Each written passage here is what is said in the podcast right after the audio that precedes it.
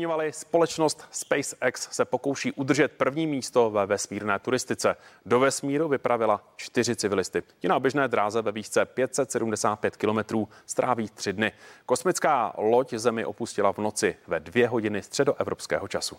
Je to vůbec první let, který eh, bere na oběžnou dráhu pouze komerční astronauty nebo ty, kteří poletí bez vládní podpory.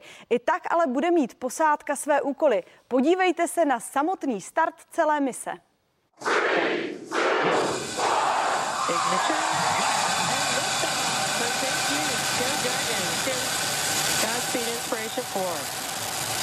Copy, one alpha. Vehicle is pitching downrange.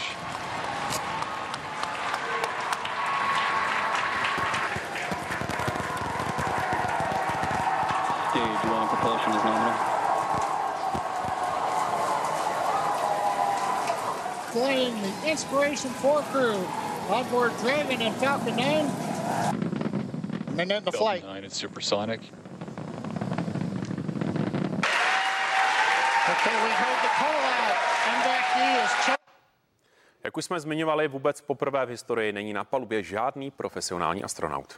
Můžeme tak tento let označit za zcela bezpečný? I na to se zeptáme populizátora vědy a kosmonautiky Jana Spratka. Vítejte v novém dnu. Dobré ráno. Dobré ráno. Pane Spratko, vy, když jste tu byl při tom posledním speciálu, který se věnoval tomuto tématu, tak jste říkal, že například s Jeffem Bezosem eh, byste neodletěl do vesmíru, eh, že teprve čekáte eh, na ten správný let. Tak je přesně tohleto start rakety Falcon 9 společnosti SpaceX tím, kterým byste se vydal na oběžnou dráhu?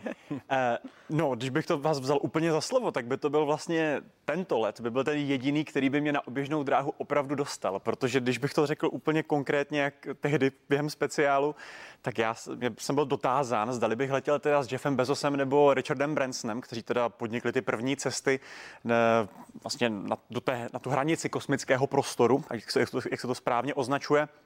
No a já jsem říkal, jako, e, já se jich nechci dotknout, ale zkrátka ten pro mě začíná vesmír, ten kosmický prostor opravdu až na oběžné dráze. Ano, ta hranice je 100 km, takže pak, když jste schopni vyhodit třeba kámen výš než 100 km, tak už ten kámen se ocitl v kosmickém prostoru a můžete říkat, že jste byli pomyslně ve vesmíru. Ale oběžná dráha je úplně jiný problém. E, v podstatě, když jsem počítal vlastně dnes v noci po startu tady lodi SpaceX s tou čtyřčlenou posádkou, e, o, jak, o, kolik větší rychlost musí ta raketa vyvinout, než je e, ta rychlost, která stačila třeba Richardu Bransonovi nebo uh, Jeffu Bezosovi na tom suborbitálním letu, tak ta rychlost, která musela dnes v noci vyvinout ta raketa, byla o 24 000 km v hodině vyšší než to, co předvedl Jeff Bezos. Takže opravdu orbitální a suborbitální let je úplně jiný příběh a vlastně SpaceX je zatím jediná firma, suverénně jediná firma, která je schopna něčeho takového dosáhnout. Pane Spratko, my se už za chvilku budeme ptát dál. Teď se ale podíváme, kdo vlastně jsou ti první opravdoví vesmírní turisté. Jak napovídá název mise Inspiration 4, jejich příběhy jsou skutečně inspirativní. Velitelem posádky je Jared Isaacman, americký miliardář a šéf společnosti Shift for Payment, který celý let financoval. Kromě toho je pilot a má zkušenosti i s vojenskými letadly. Říkali jsme už od začátku, že naším cílem je inspirovat lidi a ukázat, čeho je možné dosáhnout ve vesmíru i na Zemi. Proto jsme vybrali posádku tak, aby i jejich příběhy byly inspirativní. A to opravdu jsou. Harley Arsánová je asistentkou lékaře ve výzkumné nemocnici St. Jude. Jako dítě se tam léčila s rakovinou kostí a přežila. Právě na podporu výzkumu této nemoci má mise vygenerovat asi 200 milionů dolarů. Je prvním handicapovaným člověkem, který letí do vesmíru. Chceme inspirovat lidi k posouvání hranic. Myslím, že mise může inspirovat lidi k tomu, aby snili a neomezovali se bez ohledu na to, jaký mají původ. Pilotkou mise je profesorka geologie Šán Praktorová. Budu první černou pilotkou kosmické lodi. Mám příležitost nejen splnit si sen, ale také inspirovat další generaci barevných dívek. A čtvrtým vesmírným turistou je Christopher Sembrovsky, datový inženýr a veterán letectva. Chceme zajistit, aby všechno, co na naší misi uděláme, pomohlo zodpovědět některé z těchto otázek, na které zatím nemáme odpověď. Celý let kompletně zajišťuje společnost SpaceX Ilona Muska. Petr Holman, CNN Prima News. A Tak tohle byla posádka, která míří na oběžnou dráhu. Pane Spratku, nejde tedy o profesionální astronauty. Znamená to, že jsou tedy čistě odkázáni na techniku? Dá se to tak i říci, ale samozřejmě ta posádka prošla výcvikem. Eh, já se dovolím opět trošku porovnat s tím, co zažila ta turistická posádka u Jeffa Bezose například, nebo u Richarda Bransona, kde ten výcvik byl pouze několika denní a spíše to bylo o tom, aby vůbec věděli, jak se posadit, jak se připoutat a podobně. Tady tato čtyřčlená posádka prošla čtyřměsíčním, opravdu velmi intenzivním výcvikem, protože nejenom, že museli se museli zkvalitnit své znalosti, co se týká letectví, orbitální mechaniky a podobně, aby vůbec chápali, kam se vydávají a co je tam čeká. Ale zároveň museli utužit tu vlastní, řekněme si, ten, toho týmového ducha. Protože vezměte si, že vás zavřou do kapsle sice jenom na tři dny, ale kde může nastat i spousta poten, eh, potenciálních problémů, které můžou být ve finále banální. Ale člověk přece jenom je člověk a velmi rád začíná rychle panikařit. A to nemůže nastat. Oni se musí začít chovat jako astronauti, jako ti trénovaní, jako ti opravdu nejlepší z nejlepších. Takže oni odkázáni na techniku jsou, ta loď samotná dokáže ve finále odstartovat a přistát a oni nebudou muset zmáčknout ani jedno tlačítko. Ale oni jsou už připraveni na to, případně převzít řízení a problém vyřešit. A to je důležité říct.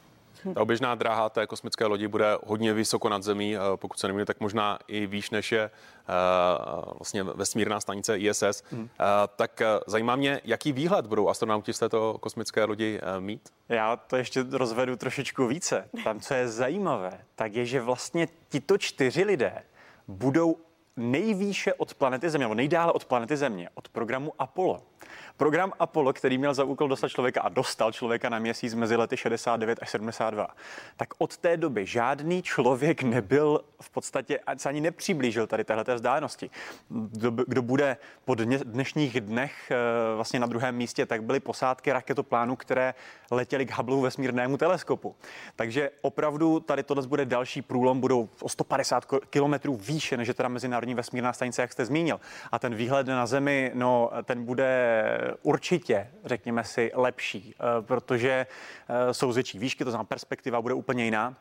Ale hlavně bych se dovolil poukázat na to, že ta loď, ta loď Crew Dragon, ve které oni sedí, tak byla speciálně upravena tak, že ten takzvaný dokovací port, to znamená zařízení, kterým se normálně připojují tyto lodě k stanicím, konkrétně tady v tomto případě Mezinárodní vesmírné stanici, tak tento dokovací port, protože není potřeba, tak byl odstraněn. A místo toho byla nainstalována opravdu 360 stupňová kopule a to je aktuálně prosklená nebo z plexiskla a je to aktuálně největší okno, které kdy bylo vysláno do vesmíru a ti astronauté budou mít naprosto geniální výhled.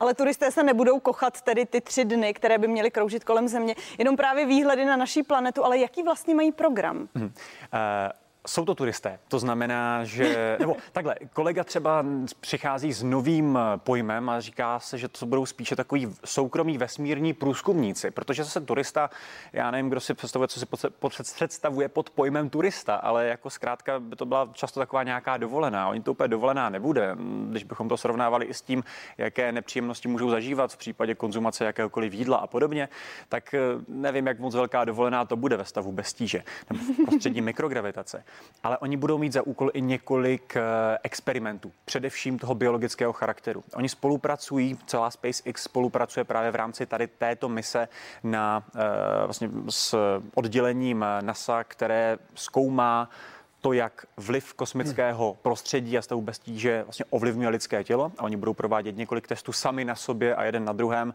v tom, jak se to jejich lidské tělo aklimatizovalo právě prostředí mikrogravitace, kosmickému, kosmické radiaci, která je zase ve větší vzdálenosti od Země, zvýší a podobně. Já teď trošku odbočím. Aha. Co to s vámi dnes dělalo, když jste se díval na ten vzlet?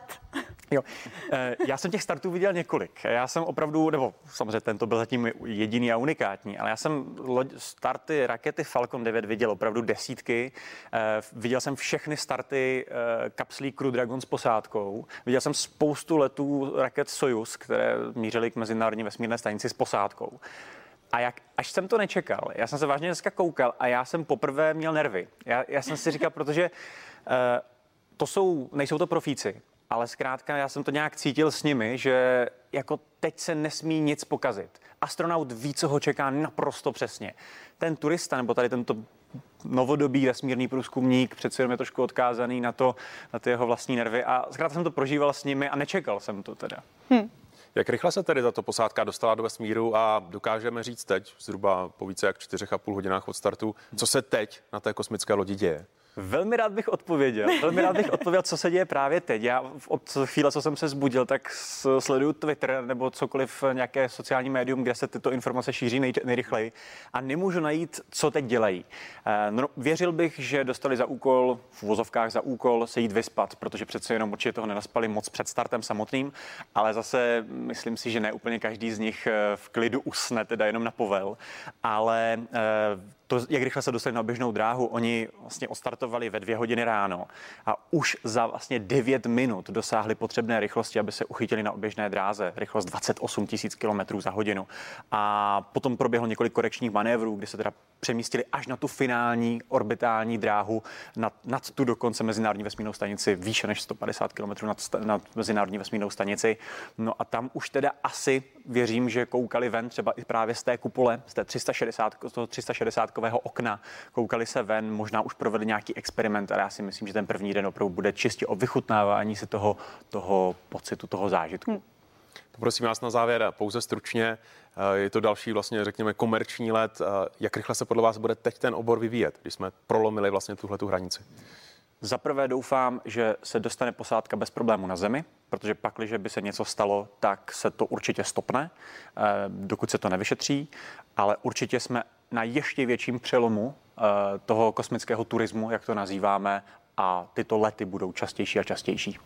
Pane Spratku, my moc děkujeme za podrobné informace a budeme posádce držet palce. Děkujeme. Já, já moc děkuji za pozvání.